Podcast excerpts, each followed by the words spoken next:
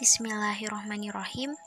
Melalui cerita, kita berbagi tentang indahnya semesta, tentang pencipta, yaitu Allah yang memiliki cinta seluas samudra.